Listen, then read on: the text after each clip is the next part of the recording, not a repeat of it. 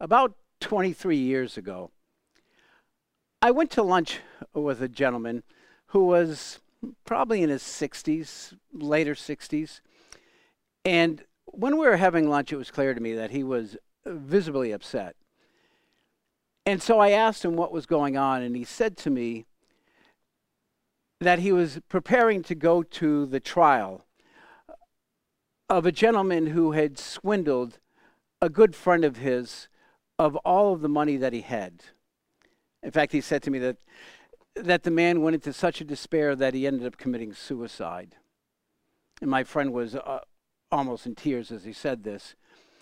And this was a gentleman who had been a member of the church maybe 60, 50 something years. And he said to me, I don't care what the Bible says. I will never, ever forgive him. When he said that, I couldn't help but to think of the words of Jesus in Matthew 18. When Jesus said, I tell you, if you do not forgive those who sin against you, your heavenly Father will not forgive you. It's amazing that while we were yet sinners, Christ died for us. I mean, think about it. When we had turned our backs on God, in fact, as we look at the Old Testament, we see when we turned our backs against God over and over and over again, He still sent His Son to die on a cross for us so that if we would just simply repent and turn towards Him, we would be forgiven for all time. It's interesting as we've been doing uh, this study on forgiveness. One of the things that we've seen, which is should be so surprising and shocking to us, is just how hard it is for us uh, to grab a hold of this thing called forgiveness. And yet, it's the thing that's changed our lives. It's the thing that has allowed us to walk in the grace and the fellowship of God. It's the thing that has transformed us. Hopefully, it's the thing that gives us joy every day in knowing that no matter how messed up we are, we're forgiven. And yet, when it comes to one another, we have a hard time giving it up. We have a hard time repenting in order to receive forgiveness. And when others come and even repent to us, we have a hard time saying, I forgive you. You know, I, I, I got to think, God must be in heaven looking down at us and just shaking his head, going, What is wrong with you people? I did for you what no one else could do I did for you what you couldn't earn. Why hasn't it set you free? This morning, we come uh, to the end of our series on forgiveness. We've looked at the importance of it, we've looked at the mandate of it by God, we've looked at what makes it hard for us to forgive, we've looked at the conditions of forgiveness and the inclusion of repentance in order for forgiveness to take place. In fact, we've even looked at what makes it so hard for us at times to repent and receive forgiveness.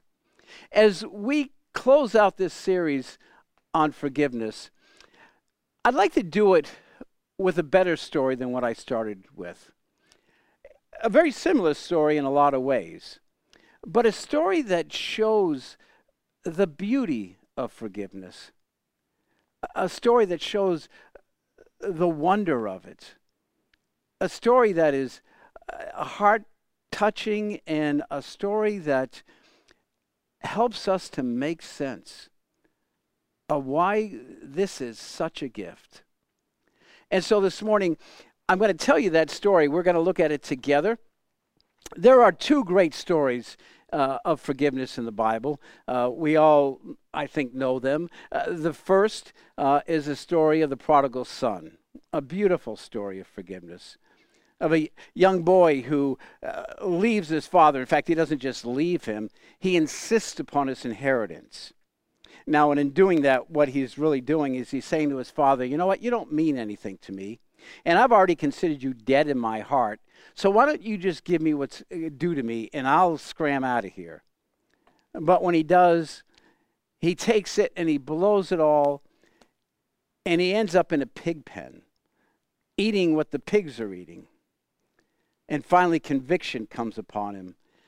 He becomes uh, broken and even embarrassed and remorseful of his stupidity. He goes back to his uh, father and he works on an apology that he has begun, saying, I have sinned against God and I have sinned against you. And yet, before he gets it all out, his father forgives him. There's another story. It's a story told by the Apostle Paul. And it's a story that I want us to look at this evening. It's found in the book of Philemon. And in this book, Paul tells the story of two men. He tells the story of a man by the name of Onesimus and a man by the name of Philemon. Our story opens in a place called Colossae. Um, it is the home of a fairly wealthy man by the name of Philemon. Philemon was married, and his wife was Apphia, and they had a son named Archippus. At the time of our story, Philemon's household has undergone a radical reformation. We're not quite sure the details of what took place, but it looks like at some point, maybe on a business trip, Philemon took a trip from Colossae to Ephesus. And while in Ephesus, we suspect he probably heard the Apostle Paul preaching. And from that experience, gave his life to Christ and met a new friend named Paul. Or it's possible that he heard Paul and met him, but later on accepted Christ when he uh, got to know his pastor of the church in Colossae called uh, Epaphras. Either way, we're not really sure, but something happened. Somewhere along the line, Philemon came in contact with the gospel, and it changed his household forever. The second person that we see in the story is a man we call Onesimus. Onesimus was a slave. Um, at the this time in the Roman Empire, there were over 50 million slaves. You could become a slave a number of ways. You could become a slave because you were someone, someone in a foreign army who had been captured. You could become a slave because of some crime you committed or because of some debt that you held. And people could sell their slaves to others. Um, the average cost of a slave was right around 200,000 up to 1 million dollars. And so the fact that we see Onesimus as a slave in the household of Philemon, we know Philemon was a man who had some good wealth to him. Well, not only was he a slave, but he was probably a slave who had risen to a position of trust. Uh, we're told, as we look at uh, this letter to Philemon, that something went wrong. And I suspect it was probably as Philemon came to Christ, he became more loving and more benevolent, and benevolent to his slaves. And his slave by the name of uh, Onesimus probably looked and said, You know, this is my time to cash in. And so, what it looks like from what we gather from the history, one night, probably when everyone was asleep, Onesimus made off with a great amount of money, and he split. He went to Rome to try to hide in the crowds of people so he could never be found. The interesting thing is, he was found. He wasn't found by Philemon, he was found by God because while he was in Rome, he encountered the Apostle Paul. And in the midst of Paul's preaching, he came to Christ. Now, that put Paul in a very interesting situation. In fact, it put him in a little bit of a pickle because he knew Philemon. And so, as he came to know this man, Onesimus, and realized who he belonged to, he knew he needed to contact Philemon. He knew he needed to tell him what had gone on. In fact, he knew he needed to send Onesimus back. Now, at this point, Onesimus had come to Christ. In fact, Paul says in the letter of Philemon, not only did he come to Christ, but he was of great service to Paul. You can imagine how that conversation probably went. Uh, Paul telling uh, Onesimus, Look, brother, you've, you've got to go back. It's, it's only right. I can't have you here serving me when legally you belong to somebody else. We got to get that straightened out. Can you imagine what that would have looked like? I'm sure Onesimus would have said, uh, Paul, I thought you liked me. No, no, I, I like you, Onesimus, but, but we have to do this. It's the right thing. I promise you, you'll be fine. I'm sure Onesimus said, Yeah, that, that's easy for you to say, Paul. Um, but I don't think so. And I'm sure Paul told him, Look, just trust God, Onesimus. Just trust God. And I'm sure Onesimus probably, like I would have said, I do trust God. It's the rest of you I'm not too sure of. Paul said, Look, here's what I'm going to do. You're going to go back, and I'm going to give you a letter to hand him, and it will explain everything, and it will be fine. if I were Onesimus, I would have said, sure. Absolutely. You know what? Before I go, let me um, let me just run to the store for a pack of cigarettes. I'll be right back. And you would have never seen me again. But you know what? The power of God's Spirit in him, and I'm sure the incredible incredible persuasion of Paul. Onesimus believed him, and so he went. He went back to Colossae. He went back to the household of Philemon, and he handed them, handed him a letter. And we're going to look at that letter uh, together right now because it is an incredible letter. It's a beautiful letter, and it is packed with so much wisdom. And so uh, let's look at it. Um, we're going to take it right from the very beginning. Um, verses 1 through 11, I, I call the fellowship of forgiveness. Look what we read. Paul writes, Paul, a prisoner of Christ Jesus, and Timothy, our brother, to Philemon, our dear friend and fellow worker also to Apphia, our sister, and Archippus, our fellow soldier, and to the church that meets in your house. Now let's go back and look at this again. Uh, Paul begins as he writes to them, he describes what fellowship is really about. He, he, let's look at verse 1. Paul, a prisoner of Christ Jesus. Now, uh, Paul uses that term prisoner for a couple of reasons. One, he wants to identify with Onesimus because Onesimus was a prisoner, he was a slave, he had no rights, he had no freedom.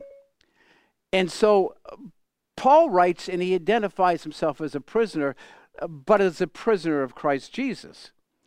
Um, because anyone who enters into fellowship with Christ Jesus is someone who understands that fellowship is discipleship, that fellowship is giving your life away. That's what discipleship is, too. Uh, Paul, a prisoner of Christ Jesus, and Timothy, our brother, to Philemon, our dear friend and fellow worker. Uh, what is fellowship? fellowship is when friendship comes together with fellow workers in Christ. Uh, you see it. What is it that brings Paul and uh, Timothy and Philemon and Apphia and Archippus together? It's the fellowship they have in Christ. That's what forgiveness brings. When we forgive others, we expand our circle. Uh, something beautiful happens. People who were enemies, people who were alienated from us, people that we avoided through forgiveness in Christ, they now become friends and they become fellow workers. Friendship that leads to fellowship, that leads to people who happily call themselves prisoners of Christ. Look what Paul says as he goes on, verse 3. He says, Grace and peace to you from God our Father and the Lord Jesus Christ. Because that's what forgiveness brings, that's where it comes from. Forgiveness comes from the grace of God, giving to us what we didn't deserve. And when we receive it and we extend it to others, that's what it produces more grace and more peace. Grace and peace to you from God our Father and the Lord Jesus Christ. That was the master plan of life. Forgiveness that brings the in- intimacy of fellowship with all of God's people. Paul says, verse 4, four I always thank my God as I remember you in my prayers. Uh, I just got to say this forgiveness does something incredible in its fellowship. God becomes personalized to us. Paul says, I always thank my God as I remember you in my prayers. Personalization leads to conversation. When we have a personal relationship with people, uh, those are the people that we enter into conversation with. Paul's personalization of God leads him to conversation with God. If you know Christ, that's where it leads you. The forgiveness that God has given you now gives you the ability to speak to him.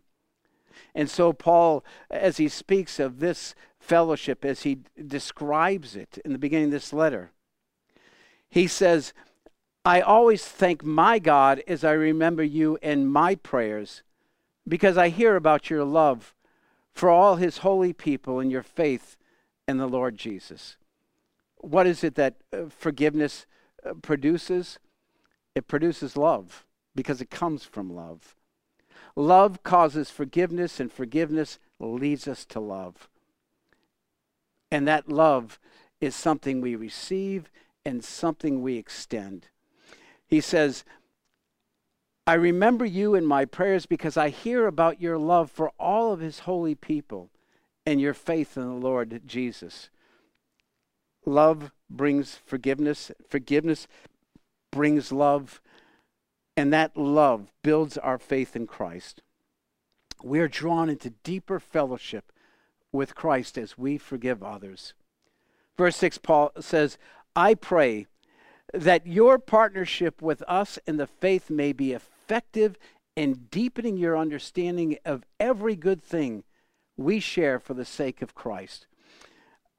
One of the incredible things about the fellowship that we have and the forgiveness that we have received is it draws us into deeper fellowship with Christ. But here's the thing to really grow deep in your fellowship with Christ, you can't do it alone.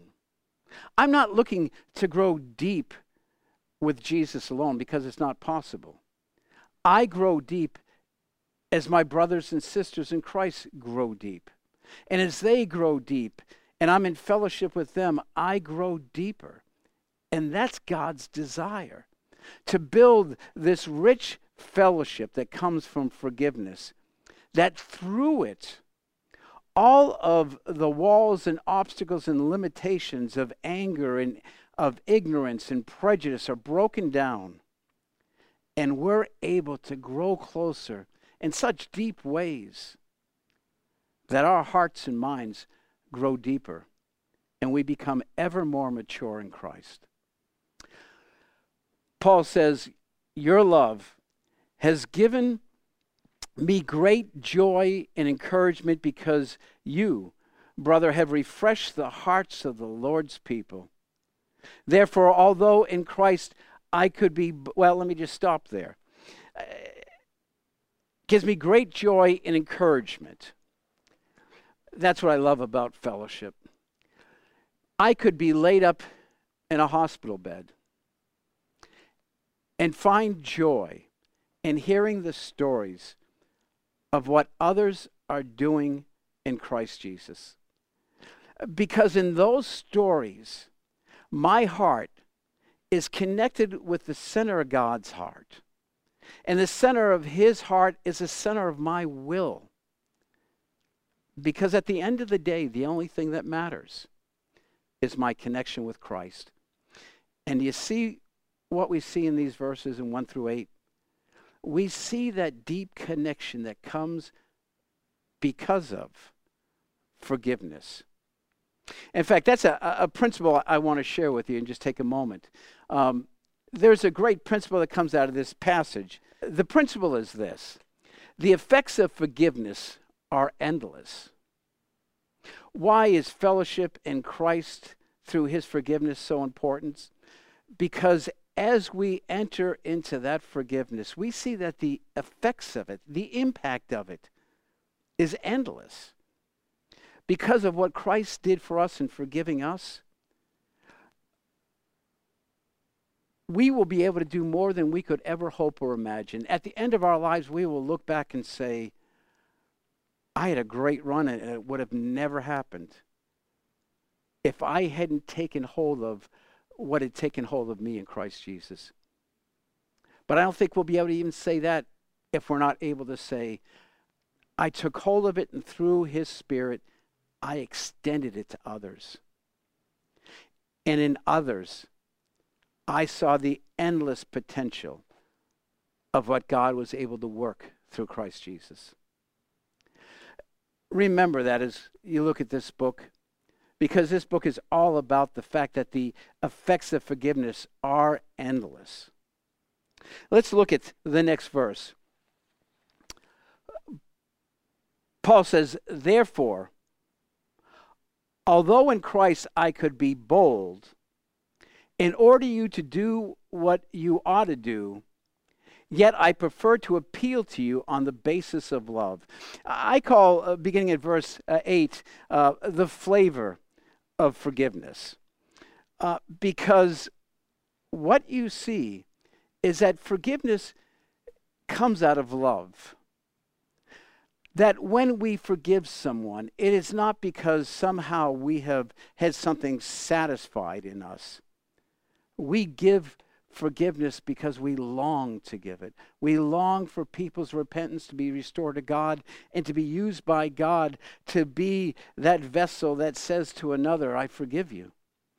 Uh, let's look at 8 at the beginning again.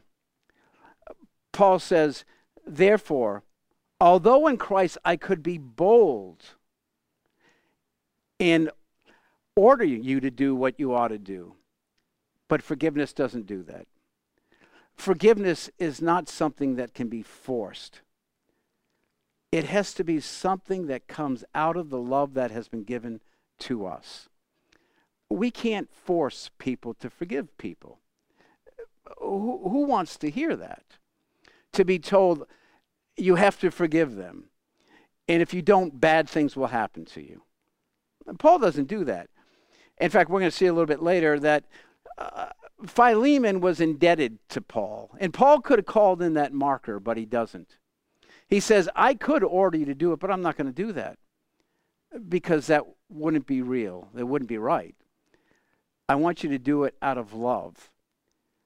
Paul says, It is none other than Paul, an old man, now also a prisoner of Christ.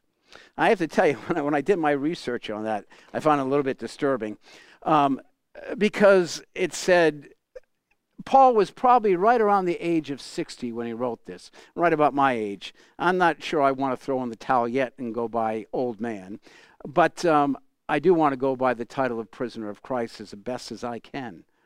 But, but Paul uh, says to him, Look, I appeal to you as an old man and as a prisoner of Christ. Now, I want you to think about it for a minute. There's something beautiful in that appeal.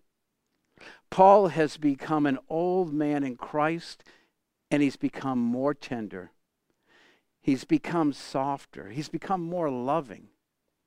He says, That I appeal to you for my son, Onesimus, who became my son while I was in chains.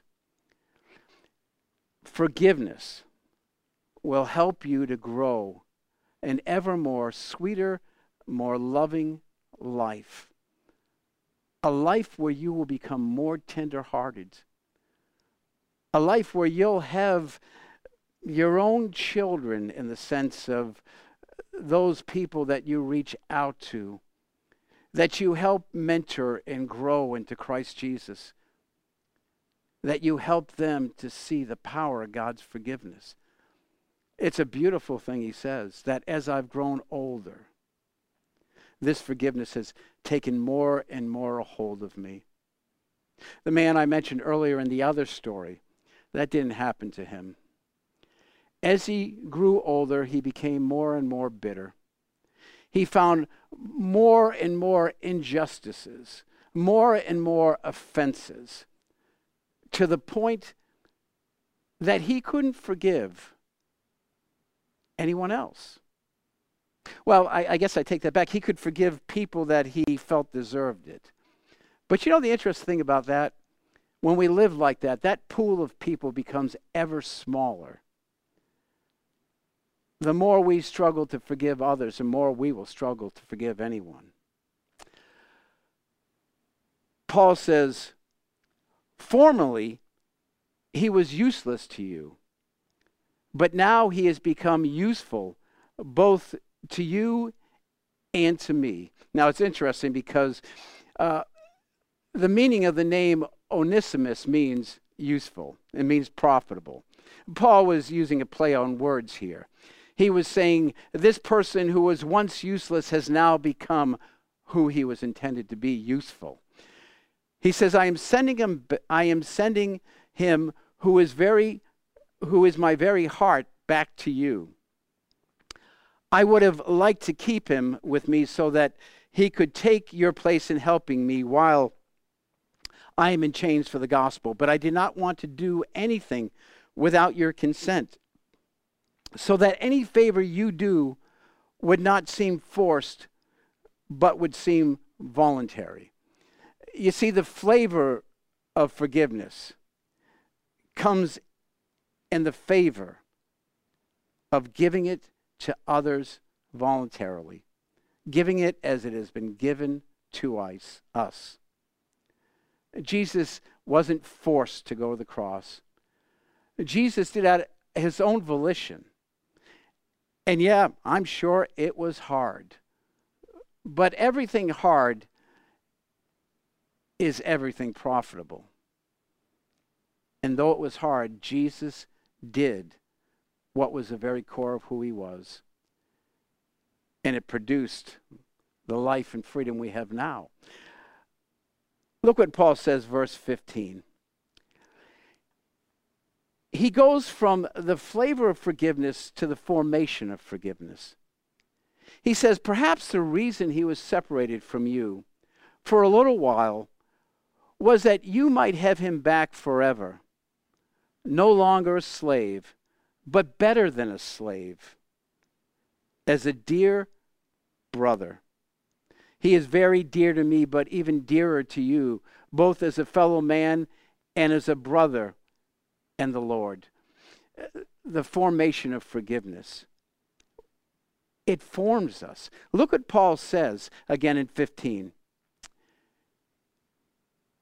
Perhaps the reason he was separated from you for a little while was that you might have him back forever, but not as a slave anymore. It, it was almost, he had to leave to come back to you and to be of greater service to you. The service that comes voluntarily, the service that comes from being a free man. Paul says that you might have him back forever, no longer as a slave, but better than a slave, as a dear brother. He's become dear to Paul, and now that Paul has seasoned him, he gives him back to Philemon. Uh, Paul says this, verse 17 So if you consider me a partner, welcome him as you would welcome me. If he has done you any wrong or owes you anything, charge it to me. And then Paul says, I, Paul, who am writing this with my own hand, will pay it back. And now here's what we were talking about earlier. Not to mention that you owe me your very self. Uh, Paul is saying this new person that you've become, yeah, it happened as I shared the gospel of Christ with you. We don't do benevolent things. We don't do kind things that people would owe us. I've tried very hard in my life to care for people, to do for people. I've tried to live by a slogan that says, give more than you take. And I never give looking uh, to use it as a marker to call on somebody uh, to get something back. I-, I will say this, at least not for myself. There are times I will use it as a marker for them to do something good for someone else. Because I look at it as they're not doing me a favor, they're doing themselves a favor as they do a favor for someone else. That they might be able to share in the same joy that I shared in, in being able to freely give to someone else. And so Paul isn't calling a marker. He isn't saying, well, because I led you to Christ, you owe me. He wants them to know, I want you to have the opportunity to do for Onesimus what I did for you, to extend yourself, to celebrate a new brother in Christ. Paul says, I do wish, brother, that I may have some benefit from you in the Lord. Refresh my heart in Christ.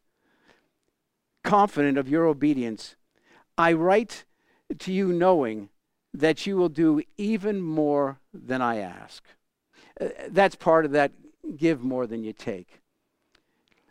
Because when we receive much, if we've truly received it, if we receive everything as a gift of God, then it should encourage us to give back even more.